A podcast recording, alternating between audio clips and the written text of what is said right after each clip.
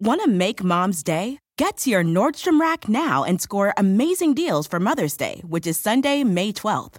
Find tons of gifts from only $30 at Nordstrom Rack fragrance, jewelry, luxury bags, activewear, beauty, and more. Save on Kate Spade New York, Stuart Weitzman, and Ted Baker London. Great brands, great prices. So shop your Nordstrom Rack store today and treat mom to the good stuff from just $30. The longest field goal ever attempted is 76 yards. The longest field goal ever missed? Also 76 yards. Why bring this up? Because knowing your limits matters, both when you're kicking a field goal and when you gamble. Betting more than you're comfortable with is like trying a 70 yard field goal. It probably won't go well. So set a limit when you gamble and stick to it. Want more helpful tips like this? Go to keepitfunohio.com for games, quizzes, and lots of ways to keep your gambling from getting out of hand. This episode is brought to you by Progressive. Most of you aren't just listening right now, you're multitasking. But what if you could also be saving money by switching to Progressive? Drivers who save by switching save nearly $750 on average, and auto customers qualify for an average of seven discounts. So multitask right now. Get your quote now at progressive.com. Progressive Casualty Insurance Company and affiliates national average 12 month savings of $744 by new customers surveyed who saved with Progressive between June 2022 and May 2023. Potential savings will vary, discounts not available in all states and situations. Hey, that's what legends is made right there. Hey, hey, that's my first time.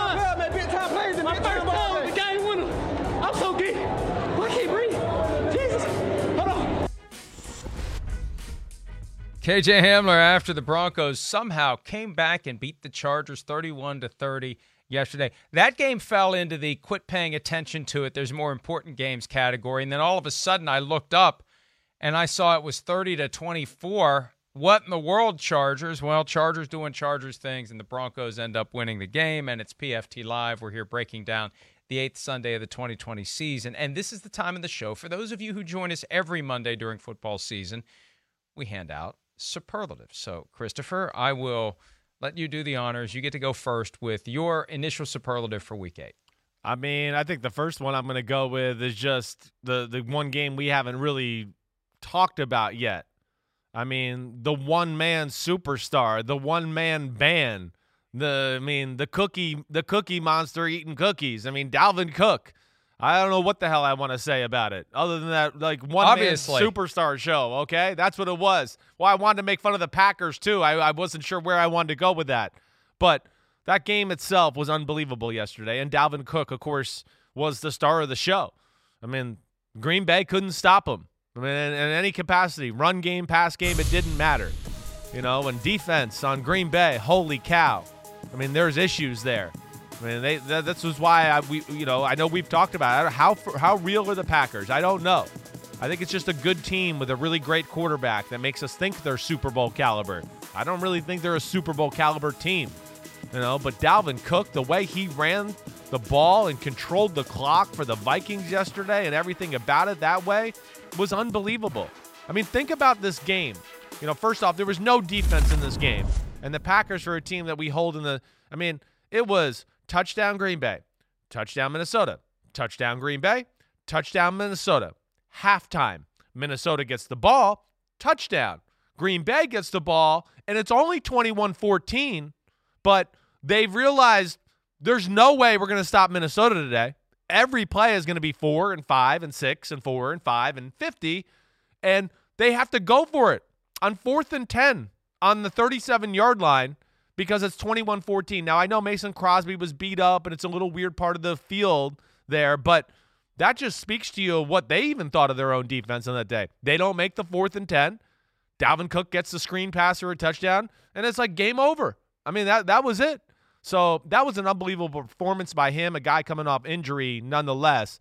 But I think I'm also equally as amazed as I was by him, I'm equally as amazedly concerned with Green Bay and that performance. And it just shows once again, if they can't play with a lead and make a team pass, when teams can be balanced, everybody moves the ball in Green Bay. It really was amazing. It was like a tennis match, and the first Right. break was going to win it. And and uh, yeah, that that first half had four total Is possessions. that crazy? a touchdown, a touchdown, a touchdown, a touchdown, back and forth. And then the Vikings, as you said, they start the second half with a touchdown, break serve, they're up 28-14, and that's that. And they, they had to they had to hold on at the end. Yes, And they did. It felt for a while there like there was going to be an Aaron Rodgers Hail Mary straight up and straight down, and he got hit just as he was trying to let go of the football. Who knows what would have happened if that ball had come out because we've seen it time and again from Aaron Rodgers. We may have been talking about a 29-28 victory because you know what they did when they were down 28-14, Chris, and they scored the touchdown. They went analytics. They, They went did. too. Right. I, I I don't know how you feel about that. That know one's not as of them, horrible. so I just that one's Wow, I- wow. yeah, I can deal with that. I can. I mean, it's not my still my, not my favorite play. The, Uh, you know, but but I do understand the logic there. To at least like you go for two. If you don't make it, you're still within one score, but you do set yourself up to win the football game with that next score. I can get behind that one more than the we're up by seven and let's go up by nine and some of the other ones that are out there that I don't like. No, But but it takes a one score game and makes it a two score game. Yeah. I like that one. Yeah. I don't like the ones where like either way it's still like it, like well, wait a minute if you go for one or you go for two it's still a one score game if you get neither it's a two score game why the hell are you doing Yeah, that right. like I I don't understand those but I understand this one and it almost paid off but this is about Dalvin Cook as you said and Dalvin Cook was phenomenal 163 rushing yards 63 receiving yards four touchdowns the first Vikings player since 1979 Coach Dungy was on the field for that game as a member of the 49ers defense when Ahmad Rashad scored four touchdowns for the Vikings. The only other time it's happened for a Viking was Chuck Foreman on a snowy day in Buffalo in 1975. I remember watching that game as a kid. Somebody hit Foreman in the eye with a snowball through his face mask. He was he was great that day. He was great that year. What did he do? And you know, when he got hit, did he do When- anything? Did he do anything? to- I mean, that could that guy. no, he just you know, he didn't do anything. I'm, I I think he kept playing, but Right. yeah, I mean it wasn't it wasn't pleasant. I mean Right. I remember seeing like the snow in his face mask and his eye all covered up with it, but Yeah. it was it was just one of those great old school snow games, and it was a great Saturday afternoon game like the NFL used to do early afternoon Saturday games. But uh, I digress. I, I would have sworn Randy Moss had four touchdowns at one point, but he didn't. Dalvin Cook did, and when I talked to him after the game. You know, first of all, he said his groin's fine. Obviously, the groin's fine. The Yeah. injury's healed three weeks later.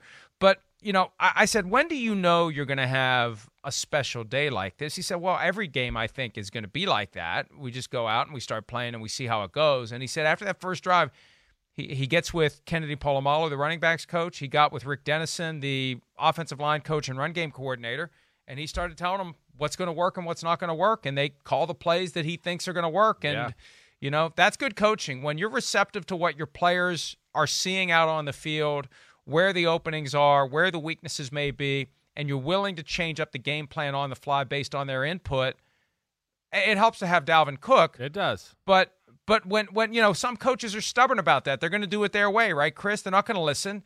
They, you you I coach and you play. You let me worry about the plays that are called. When I call your number, you be ready to go. I like it when the players are empowered and encouraged to give that feedback because you know we talk all the time. Well, are you field level? Are you sitting in the box? There's no perspective like being out there on the field. No, right. And if Cook is seeing it and he's able to communicate it in real time and they're able to adjust in real time, look at look at what that Vikings offense can do. Yeah, no, I I think it's uh, it's a great point, and the fact of like you know you, you got to have that player that you can, you know, be in the trust tree with. Right, there's some running backs and receivers out there that are just emotional, and they might come to the sideline and do this, but he's obviously, you know, earned their trust that way to where he's not an emotional rah rah yell type guy, and he probably goes back and makes some legit points, and of course he's very good successful, talented football player, and good for them for listening to him. And he is he is some running back. Man, we got some big time running backs in the NFL right now. We really do. And you, look here, look at Kirk Cousins yesterday.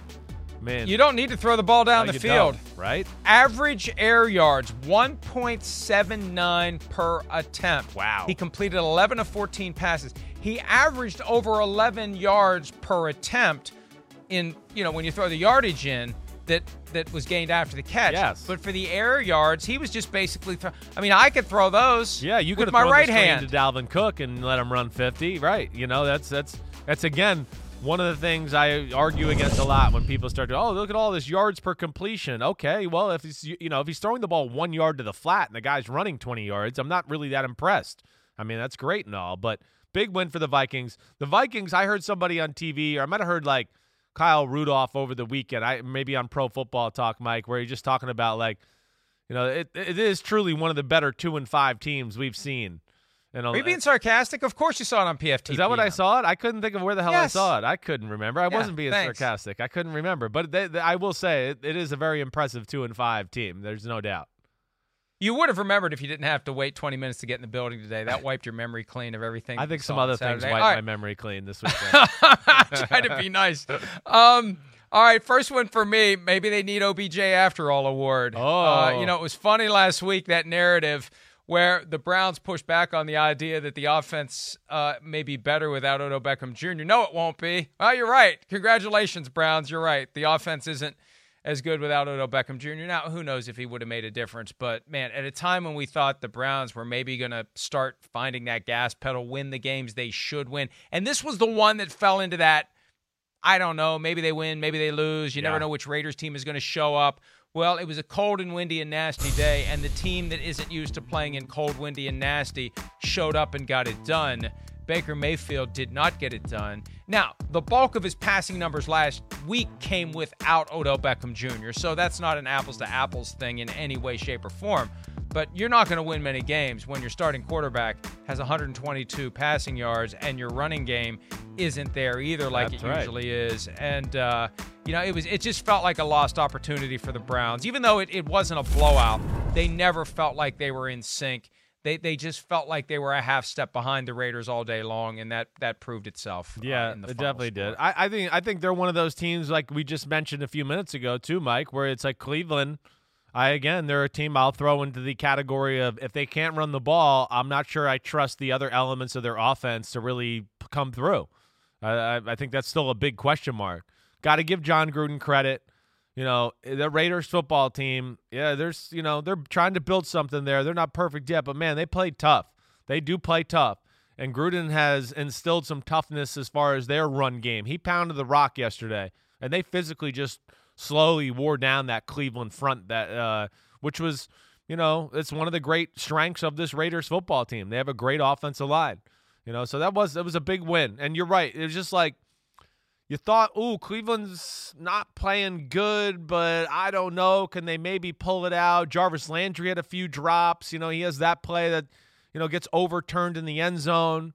Hunter Renfrow has that other catch that I also think hit the ground. It just wasn't a great angle to really prove it. They get the touchdown. It was a close football game, but the Raiders were the desperate team, and they came through. And uh, yeah, we'll we'll see where it goes from here. Yeah, I don't see much difference between those two, and one's a touchdown and one's not a touchdown. Right. And there there were some interesting replay review calls yesterday, and it becomes more glaring because officiating hadn't been an issue most of the year. The one, but I, I I sent a text around to all the PFT writers on Saturday.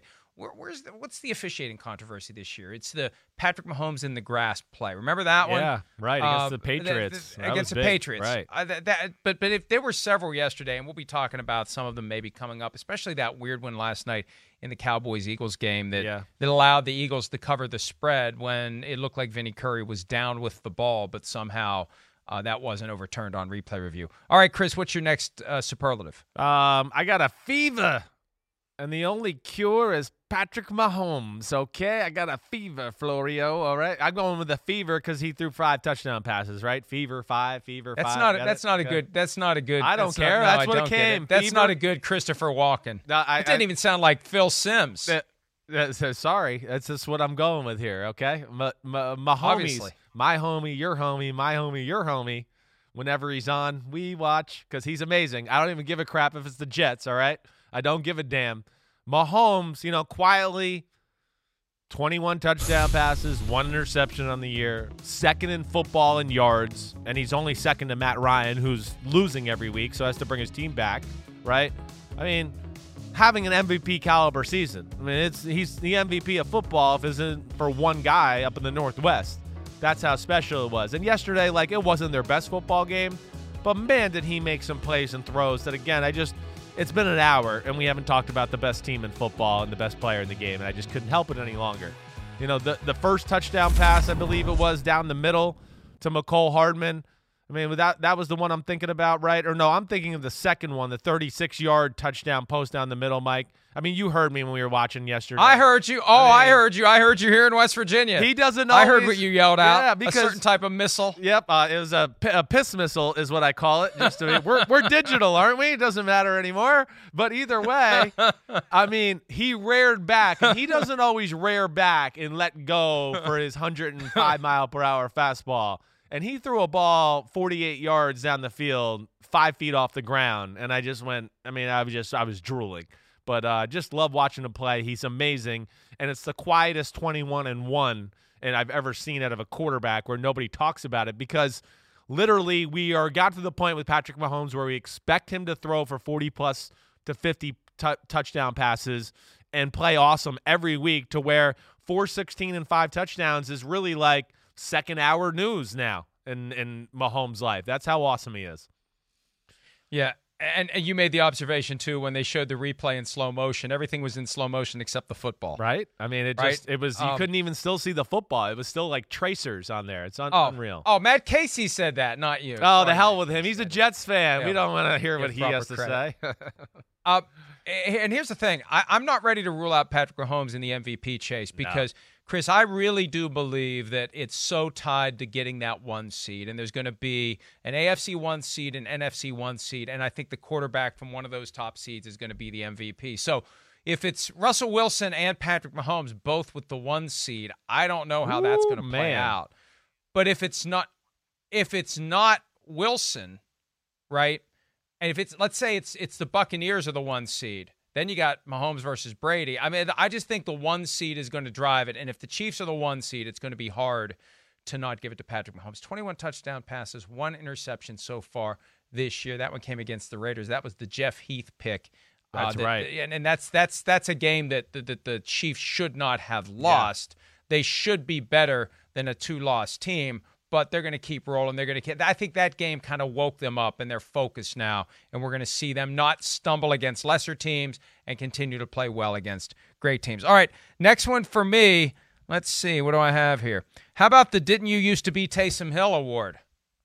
Because Taysom Hill, they're finally using the guy. Yeah, he scored a touchdown. Right. He he had. I, I got to get the numbers up here, but it's the the most he's done offensively all year. I'd still like to see more out of him. I still think he's capable of, be, of being a bigger piece of the offense, and I think the Saints are going to regret not using him more if they don't uh, start winning these games a little more easily and start losing some games. Like I think next Sunday night they need to go heavy on Taysom Hill. Yeah. But it's it's good to see him finally playing the way he did in that playoff game you know, people are like, "Oh, you're you're too high on Taysom Hill." It's like, did you not watch the Vikings Saints playoff game? There's a reason I'm high on Taysom Hill. He was the best player on the field that day. He had 35 rushing yards on five attempts yesterday, and he had 30 yards receiving, including a 20-yard touchdown. So, you know, he should be in position to have more than 65 total yards in a game. Yeah. He didn't throw a pass, which is good, I guess but uh, he should be doing it all. They should be getting the most out of this guy. They paid him. It was good to see it yesterday.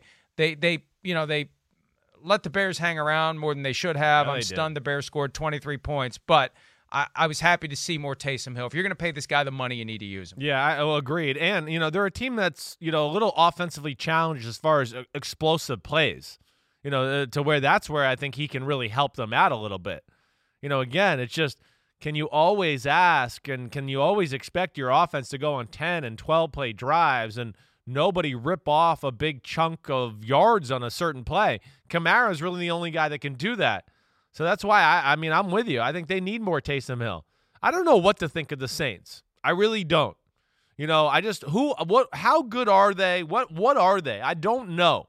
There's things about their team. I look at them and I just go, man, I like it. Offensive line, defensive line. You know, of course, Brees and they can execute on the the offensive side of the ball. The defense has moments of being dominant. I mean, as far as yards are concerned, it's a top 10 defense in football. But, I mean, every week they let up big plays. And when you're letting up big plays to Nick Foles and the Bears, that's when you know you have a problem with letting up big plays because they don't make big plays against anybody. They can't. They can't. You could take the defense off the field most weeks and they still can't make a play. So that is concerning to me. And I'll tell you the other thing that's concerning again. You know, again, Drew Brees outside. You, you know, the numbers will look okay yesterday. I get it. But man, the ball was not looking real peppy yesterday. And that would concern me too. Because if it's the playoffs and they got to go Green Bay, you know, Seattle, something like that, where it could just be a little nasty, you know, it's just a huge disadvantage for the Saints football team that way.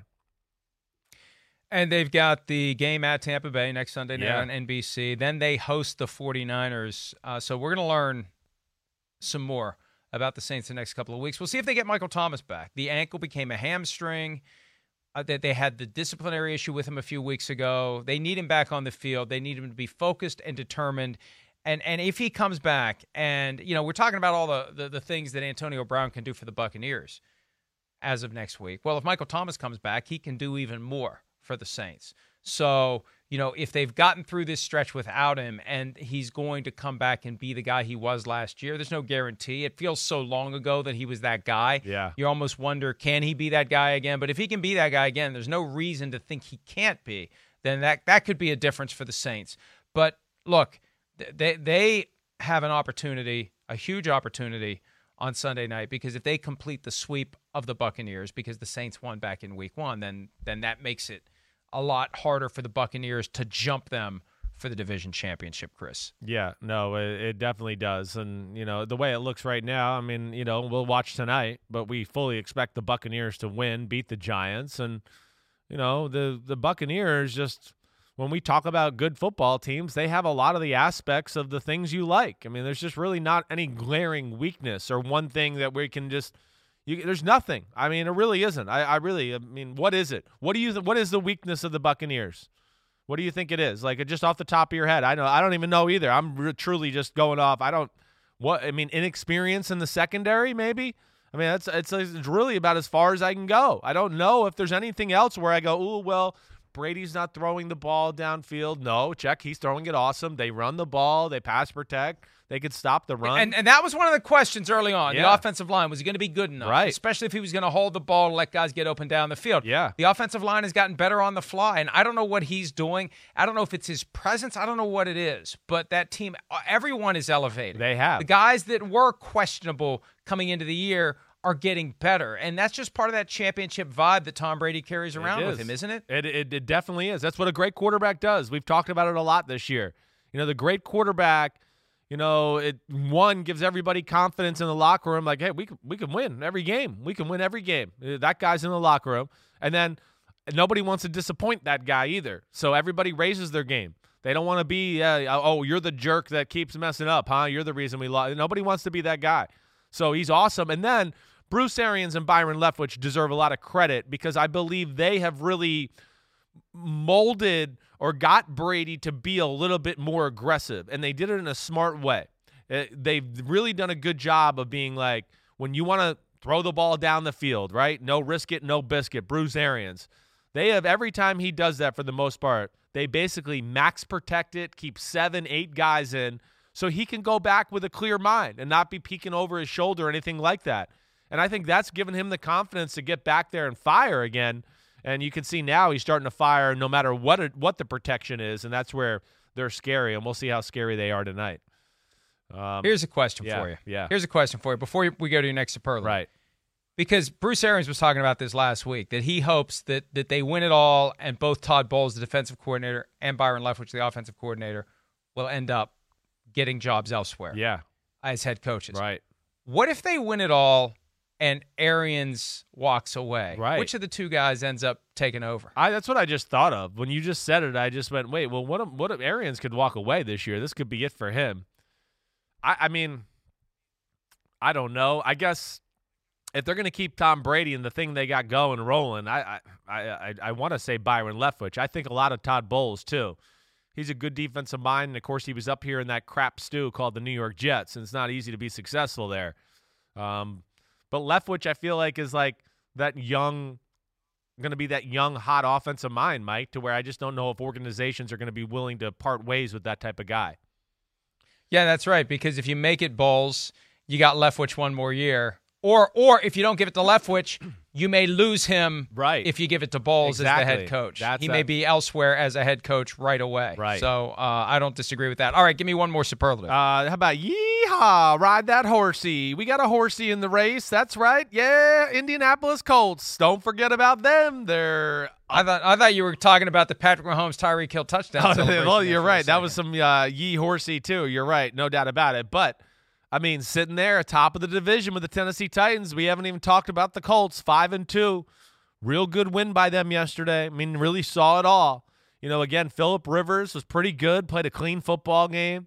You know, they were able to run the ball, and their defense showed some of their dominance once again. You know, and, and really the defense put the game away. The game being what was it at that point? 28 to 14. Then Stafford throws the pick six. But really, I want to re retalk that. The defense really, it was 20 to 14, caused a fumble, then made it 28 14, then got this pick six to go up 35 14. So, really, a well rounded win. And the, the, even the, the Colts have been a little bit of a roller coaster this year, and they're a work in progress, a little like the Tampa Bay team we just talked about. There's still some elements of their team that are very intriguing, and we probably don't give them the credit we deserve because they have been up and down. But I think they're going to have a say in this AFC before it's all said and done too. But that's the thing with the Colts. Once we start buying, I in know. they Damn. th- then they crap the bed, as you would say, like they did against the Browns. And so then we we pull back, and we're like, all right, we're going to wait and see. And then they start piling up wins. Like, all right, we're starting to believe. So we're setting ourselves up. Yep. Right? They've got the Ravens this week. Yeah. I, I, all right, I know. Colts. There's We're your chance, see. right? Pr- prove that you really do belong, and prove that those two losses that you have are aberrations. All right, let's take a break. Uh, when we return, a few leftovers, some conversations I had after yesterday's games. Plus, th- there was an Antonio Brown nugget over the weekend that I think is significant. I think it bolsters some of the things we've been speculating about. So I want to share that as well. We'll do that when PFT Live continues right after this.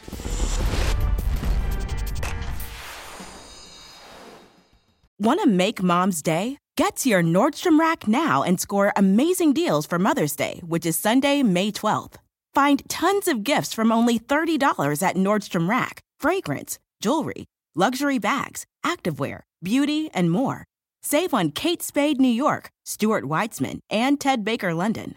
Great brands, great prices. So shop your Nordstrom Rack store today and treat mom to the good stuff from just $30.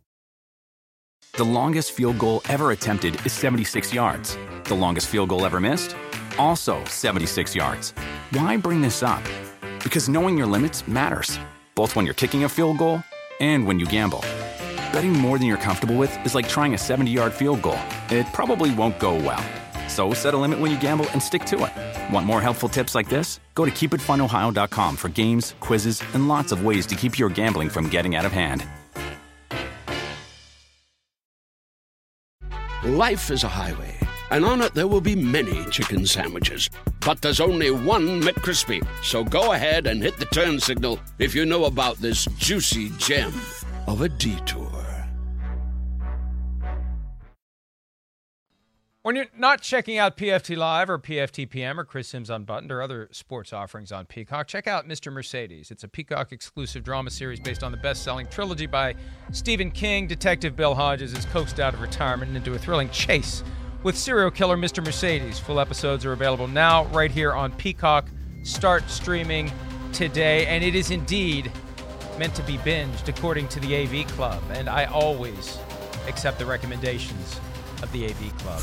By the way, Mr. Mercedes, excellent book. I've read the book. I'm Wow. going to watch Mr. Mercedes now. The book was good. Good. Every every Stephen every Stephen King book is good. I I that, that guy like that guy like writes a book every week it seems. Oh, that's What's your do you have you uh, do you read? No, Can you read? I don't read. I don't read so well. Okay, I don't read so well. All right, nor do I I know the one book you read. That's the one right. book you read was that JFK book that I ordered and I never read. Yeah, you JFK and the Unspeakable. Why he died? Why it matter? Good read. Everybody's got to check that out. You know, I could tell you a lot about you know what happened with JFK the day he was murdered in Dallas. I certainly can. But yeah, reading is not uh, not a big part of Chris Simms' life. Sorry, All right. Well, uh, then watch Mr. Mercedes. I will. Peacock It's- as everyone else. I don't have to read the well. book. I'm all for that.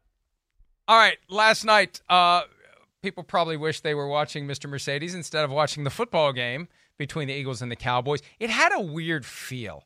It had like it had like a fourth game of the preseason feel, didn't it? Like they're trying out different things, and The nobody crap seems to really care.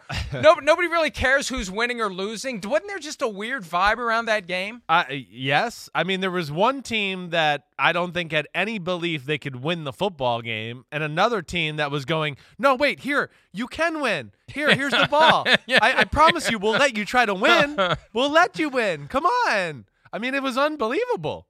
You know, I mean, it just, it was like, you know, first off, I, I guess I have to talk about Carson Wentz because that's just the first thing that comes to my mind. I mean, because I like him. You know, I, I defend him, and there's not a lot of help around him. And that's certainly a part of the struggle.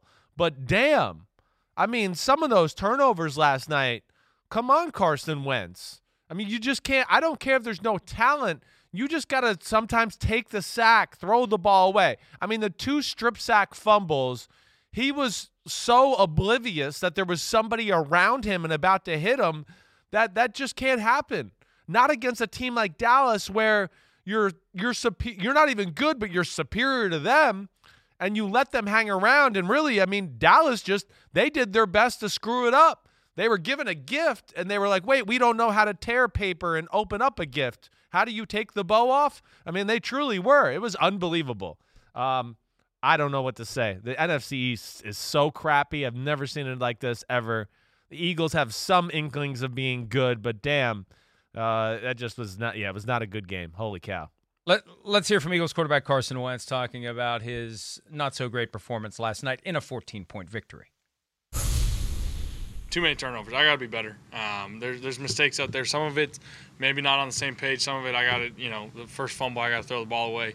Um, you know that stuff I can keep cleaning up, and you know I, obviously it's it's stuff that uh, individually I can get better at. And um, some of these shots down the field. I mean, I'm going to keep giving these guys chances, and, and you know I can be better and put the ball in the in the right spot. But I'm not not going to change my aggressive mentality. Um, but we're going to start connecting on some of those big plays, and um, obviously it hurt us a little bit today. But the defense played great, and we got to win. Look, I am not one to excessively criticize the clothing choices of quarterbacks after games. But let me just say, can we pull up a still shot of that? It looks like he was a participant in some sort of a game show where you have to run into a closet and get dressed as fast as you can with uh-huh. just whatever clothes are nearby, and that's the end result, doesn't it? Yes, I, I don't. I don't. Am I wrong? No, you're not. All right. I don't know. It's, I don't know what what look he's going for. Hey, Chris. there. Chris. Yes. Apparently, you you can hide money. Oh, he, well, yeah. Seriously, okay. When he needs to stop, he needs to start hiding the ball a little bit and stop giving it to the other team. You know, like listen, I love his aggressiveness, and yeah, they're gonna need him to be aggressive. But you've talked about it for a long time, and it's just to the point now where, yeah, I like him and I see the top end of him, but like some of the negatives, it's a, it's annoying and it just keeps reoccurring to where you're annoyed with it now, where you're just like, what? How do you throw that interception against the Giants on Thursday night a few weeks ago in the end zone? And then, you know, this last night, yeah, okay, be aggressive. I understand it, but he plays too aggressive to a fault to where it's like he has no scope of how the game is playing out or what's being done that way. And that's cost them this year, you know, in a lot of moments. So, again, he has to fix that. The Eagles are getting healthy. And man, if they could get just another receiver healthy and things like that, they they might have a say in this thing, but uh, they're just all over the place. Here's a trivia question for you, and I don't know that this officially counts as the Sunday surprise draft trivia question. It does. So Okay, a little preview. Last night, Carson Wentz threw his 10th career interception on a ball into the end zone. That's tied for the second most since he entered the league in 2016. Who has more interceptions on balls thrown into the end zone since 2016? Well, I mean, the the answer you I think of Jameis Winston. I mean, is that right? That's a safe answer for anyone. Yeah. when it comes to the category of interceptions, but no, it's Philip Rivers. Oh. Philip Rivers has 11. Yeah. And Ben Roethlisberger has 10. And Roethlisberger just picked up two against the Titans last week. Remember Yeah, those? You're right.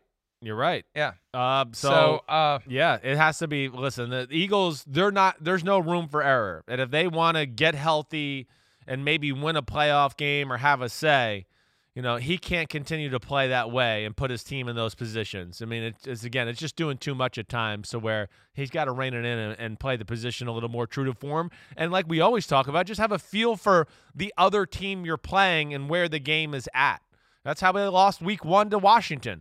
You know, they they couldn't do anything, and he made stupid mistakes there and got them start jump started, and that's why they won that game. Ben DiNucci was 21 for 40, 180 yards, no touchdowns, no picks, two lost fumbles.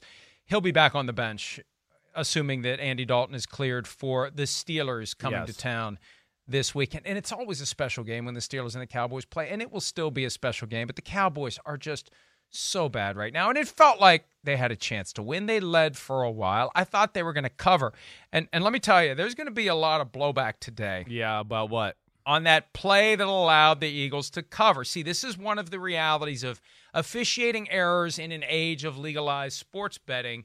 Even though it didn't affect the outcome of the game, that seven points scored in lightning strike fashion when there was a fumble and Vinny Curry of the Eagles was on the ground with the ball and he was clearly contacted by a Cowboys player. But did he then the ball clearly have out. possession?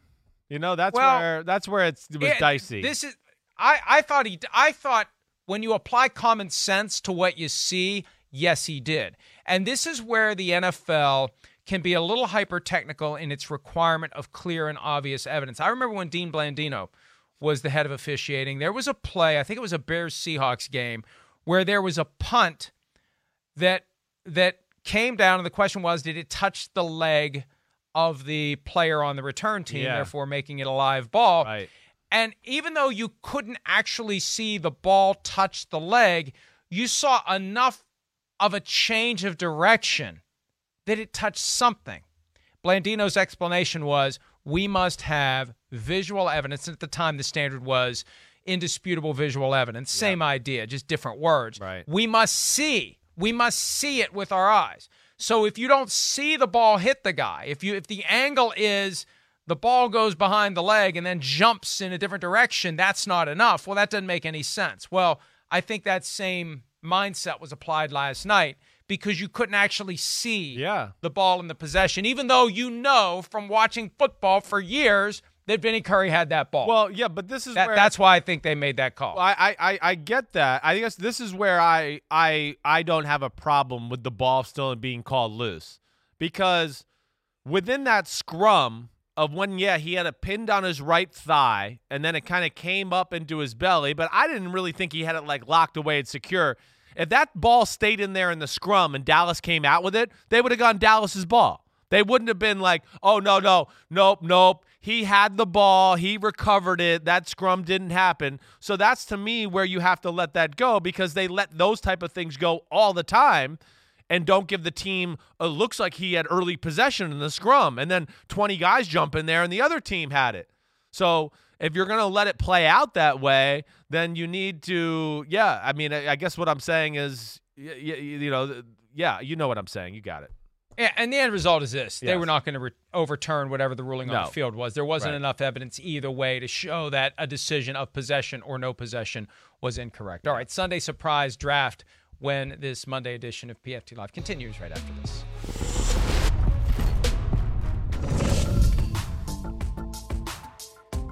Oh, we've got some responses to my Twitter question as to what the Steelers are to the Ravens if the Chiefs are kryptonite. The most common is red sun because Superman loses his powers, Chris. Wow. Under a red sun. Wow. I aren't did not all, know. Aren't that. all Maybe suns red though? I mean, I don't know. So is he can't come out in the daytime? I don't know. I mean, Our sun's not red. You know our sun's yellow. yellow? I don't care. I guess. Have you been so. to an eye doctor lately? I don't Did- know. Have you done I don't know. When you show close-up you- pictures, it looks very are you- reddish. It looks like it's on fire to me. you- I don't know.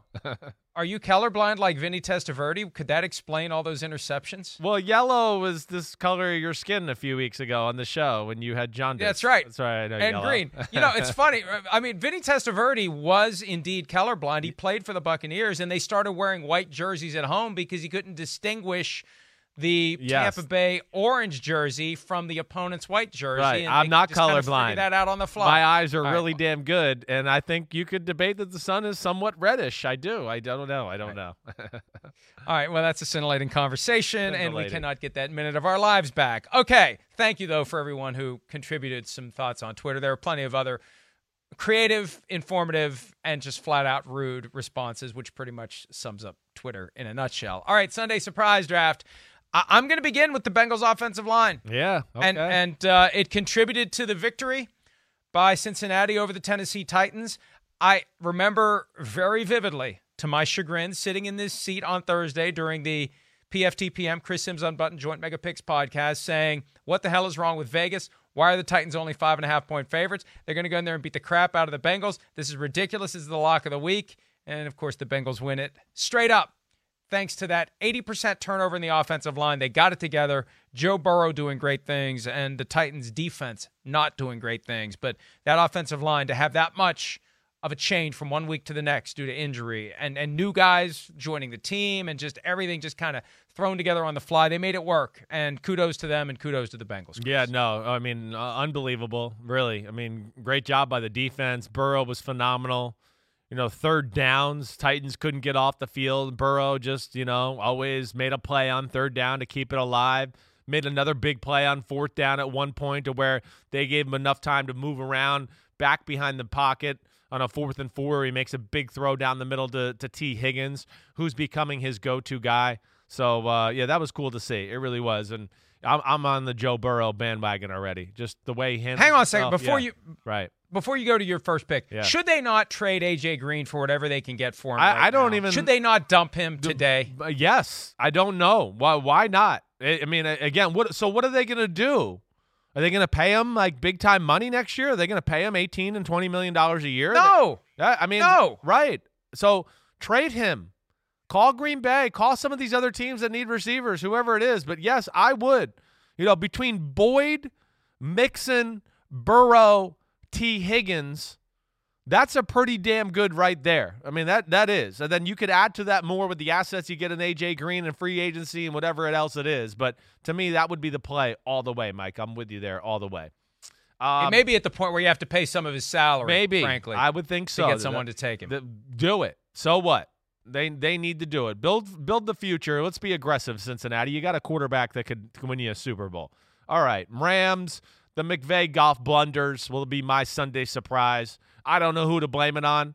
I mean, either way, I didn't expect the. I, you know, I knew the Rams were going to go down there and struggle and have a tough time against Brian Flores and that defense. You know, again, that Super Bowl was that Super Bowl Fifty Three Rams Patriots. You know Yes. that that was you know there there's a blueprint there as far as an understanding. That was Flores' last game as a D coordinator with the Patriots. Understanding that, but then just expose Goff and McVay with the pass protection stuff. And I got to think it's more Goff than McVay.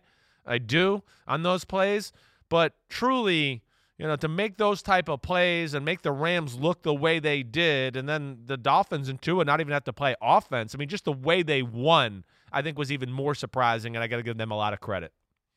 Yeah, that really was a stunner as it was unfolding. And it was like, as you said, Flores knew exactly what the Rams were doing Yeah. and how to beat it, and the Rams had no answer for it until it was way too late. Next one for me, uh, and and and I say this because I hear you talk about this dynamic all the time. Yesterday, I saw a video on Twitter of a guy who looks a lot like you but was wearing glasses talking about this same dynamic, the 49ers run game, and how it's adjusted each and every week to meet the nuances of the opponent, and it always works. They had 52 yards rushing yesterday. What in the hell? That was a stunner to me. I expected them, regardless of who's out there. Jerick McKinnon, Tevin Coleman, JaMycal Hasty, hand it to Kyle Juszczyk, have whatever receiver happens to be on the field. Okay, Deebo's out. Here comes Brandon Aiyuk. We'll give it to George Kittle. We'll give it to this guy. We'll Nothing. 52 yards total rushing for the 49ers. And it wasn't like a blowout and they abandoned the run. It was a close game through the first half. They just Yeah. couldn't get it going, Chris. No, they that was not. that was a, a big surprise. Big surprise. Agreed. I, I you know, I, I really, you know, even without Deebo Samuel and, you know, they got the running back injuries, you just thought the way the 49ers offense have been rolling the last few weeks and the way Seattle's defense has been playing, I, I thought too. I thought, you know, yeah, Seattle might win. It might be 37 34 the way the game was going, whatever. But 49ers moved the ball early, had some opportunities. They kind of blew it on their first few drives of the game to kind of at least get the momentum on their side. And then that was it. But good signs for Seattle. I mean, to be able to do that you know, and now you're gonna have Dun- Carlos Dunlap added to the the the fray, and Jamal Adams back, and then they got you know their rookie first round linebacker back in the fold, Brooks from Texas Tech, to where maybe they can make some improvements on the defensive side of the ball and just become respectable because I think that's all they got to do. Um, I don't even know why for my next pick. I'm, but I mean the Chargers. I being- always love it when I always love it when you preface it. With I, that. I don't it know why I'm picking. I don't know why I'm surprised, but I still think I'm surprised about the Chargers being the Chargers. I mean, the, the Chargers just out charging themselves once again, 24 to three against Drew Lock and the startup Broncos offense and a less than healthy Phillip Lindsay, and you got Bosa and Tillery and Ingram and all these other good defensive players to talk about and you let them come back and win that football game, I mean, to me, that was just, I don't even know where to begin. I really don't. Now, Justin Herbert, I understand he made some mistakes, but okay, he's a rookie. He made a whole lot of damn good plays, too, to where they're not winning if he's not making those plays. But, you know, just the Chargers defense to let up some of the big plays they let up in the second half, the big run to Phillip Lindsay, the two play 75 yard touchdown drive where he threw to DaeSean Hamilton. I mean, just the way it went down. Um, just still shocking. And even though we've seen the Chargers do this a, a lot over the last three years, Well, and we've seen it three times this year. Leads of 17 or more points Gosh. gone. They've lost all of those games. That they are in Falcons territory. They, They just are. need to do it in a Super Bowl now to clinch it. All right, last one for me. This one comes from the Raiders Browns game. We haven't given the Raiders a whole lot of love. Josh Jacobs had 138 rushing yards. He was the he was the difference. He was the guy who, you know, take me out to the cold and let me play some old school football. Right. There was one play where where he had a, a tackler coming at him and he just he just popped him. I mean, that don't don't come near me, and if you do, you're going to pay for it. So Josh Jacobs was a pleasant surprise. And let me tell you, while we're talking about the Raiders, real quickly, we haven't mentioned this, and we need to. Trent Brown yesterday, this story about the IV where they got air in his bloodstream, which can be fatal. It's a serious health condition. It creates an air embolism potential. They had to take him to the hospital. Derek Carr was freaked out about it after the game. He said, We didn't know what was going on. Jon Gruden downplayed it. The NFLPA is already investigating, but we send our best to Trent Brown. That was a, a bad kind of a surprise yesterday. Second time this year we've had a needle mishap, and uh, we just hope Trent Brown is fine. They kept him overnight, and hopefully he'll be able to return to Las Vegas today, Chris. yeah, hopefully that that he will. But yeah, it makes it even more that much more impressive is what what the Raiders did did yesterday, running the football that way. I mean, because Trent Brown is he's he's an um, he's a bulldozer in the run game. So uh, to not have him and still do that, that's very impressive. I I, I think the last thing I got to go to here is really. I, I I don't even know where I want to say lack of game. Do I want to give Dalvin Cook praise here, or do I want to crap on the Packers for lack of being able to battle up Dalvin Cook? What's more surprising to you? You know, I I, I guess I guess I'm going to give this Dalvin Cook either way is the surprise. The four touchdowns. Yeah, I mean, four 41 touchdowns, years since the Vikings had four touchdowns. Right. I mean, just guy. everything he did, the way he made the Packers look, you know, run game, pass game was phenomenal. And I just, I guess I'm surprised that, yeah, he was hurt with a groin injury and he came back and he was totally tip top 100% and the best player on most explosive player on the field and really made the Packers look silly a, a number of times. So that was a shocker to me. I mean, the fact that he just ran roughshod all over the Packers defense. Yes, I did You've it. learned it. First Rough time ever. on the sa- Makes on the same day that you once again said tote the line. You at least you you have proven you can be taught. All right, uh, let's take a break. When we return, we'll get you ready for Monday Night Football. Buccaneers, Giants, and just six days away from Antonio Brown's debut with Tampa Bay. We'll have more PFT live for you right after this.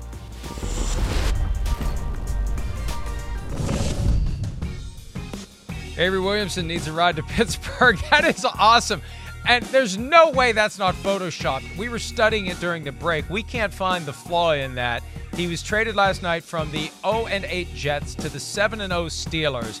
That is a good trade for the player. He also reworked his contract in the offseason. He's a free agent after this year, but he gets to jump on that Steelers train and ride. So, congratulations to him for getting out of uh, the worst situation currently in the NFL. All right, the Giants aren't in much better condition than the Jets. They're at one and six, likely to go to one and seven tonight against the Tampa Bay Buccaneers.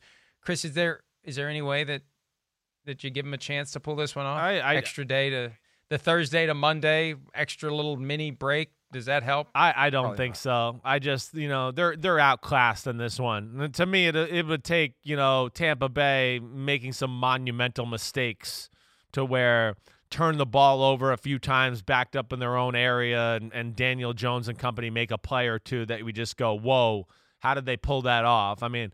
I don't. That, that's the only way I see it. Again, I think Tampa is arguably the best team in the NFC the Giants, there's just not enough weaponry there or anything about them for me to grasp anything to go, oh, I could see this part of the matchup giving the Bucks a problem. I don't see that. Is there anything Joe Judge brings to the table from his time in New England that can help him against Tom Brady? Well, I, I you know, I, I don't know. The other guy too that's involved in this is Patrick Graham, the defensive coordinator, who's also been in New England. So, like, there is a New England part of the Tampa offense now. Anybody watch the game tonight? When they get in the shotgun and Brady's that way, that's when it becomes New England time. And they really run more of Brady's New England stuff than they do Arians and his history of stuff there. Um, so, where maybe they have a little tell there. But the offense is so diverse right now, Mike. It's hard to really get a tell on anything they do. I mean, they can smash it down your face running the football. They can throw screens. He can throw bombs. You know, they can do it all. So uh, I, I really just I, I expect an, a comfortable win from the Buccaneers tonight. And they get Antonio Brown, and he continues to move the needle like no one else currently in the NFL. Little dribs and drabs come out every day, it seems like. They're going to use a lot of three and four receiver sets for him to get him on the field. They haven't ruled out using him in the return game. He's a very accomplished kickoff and He punt is. returner, specifically punt returner. They're impressed with the kind of shape he's in. And Jay Glazer reported yesterday that Brown has been living with Tom Brady, and I really do wonder how long this has been going on. Remember last week, very simple question for Tom Brady. Have you worked out with or thrown to Antonio Brown in the offseason? And Brady evaded. Well. I've been working with lots of guys on my, my team, team, and yeah. we put lots of But, work in as a team. I, I think that there's a lot more there that we don't know and they don't want us to Yeah, know. And I think Brown and the Bucks have known for a while this is going to happen, Chris. And I think Brown, I think he is going to Sunday night, and it's even more reason to tune in.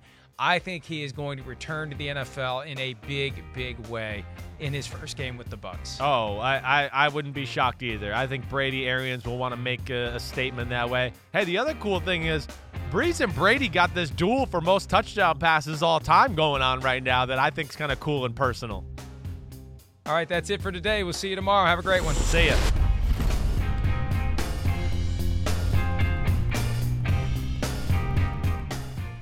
The longest field goal ever attempted is 76 yards. The longest field goal ever missed? Also 76 yards. Why bring this up? Because knowing your limits matters, both when you're kicking a field goal and when you gamble. Betting more than you're comfortable with is like trying a 70 yard field goal, it probably won't go well. So set a limit when you gamble and stick to it. Want more helpful tips like this? Go to keepitfunohio.com for games, quizzes, and lots of ways to keep your gambling from getting out of hand. Life is a highway, and on it there will be many chicken sandwiches. But there's only one McCrispy. So go ahead and hit the turn signal if you know about this juicy gem of a detour.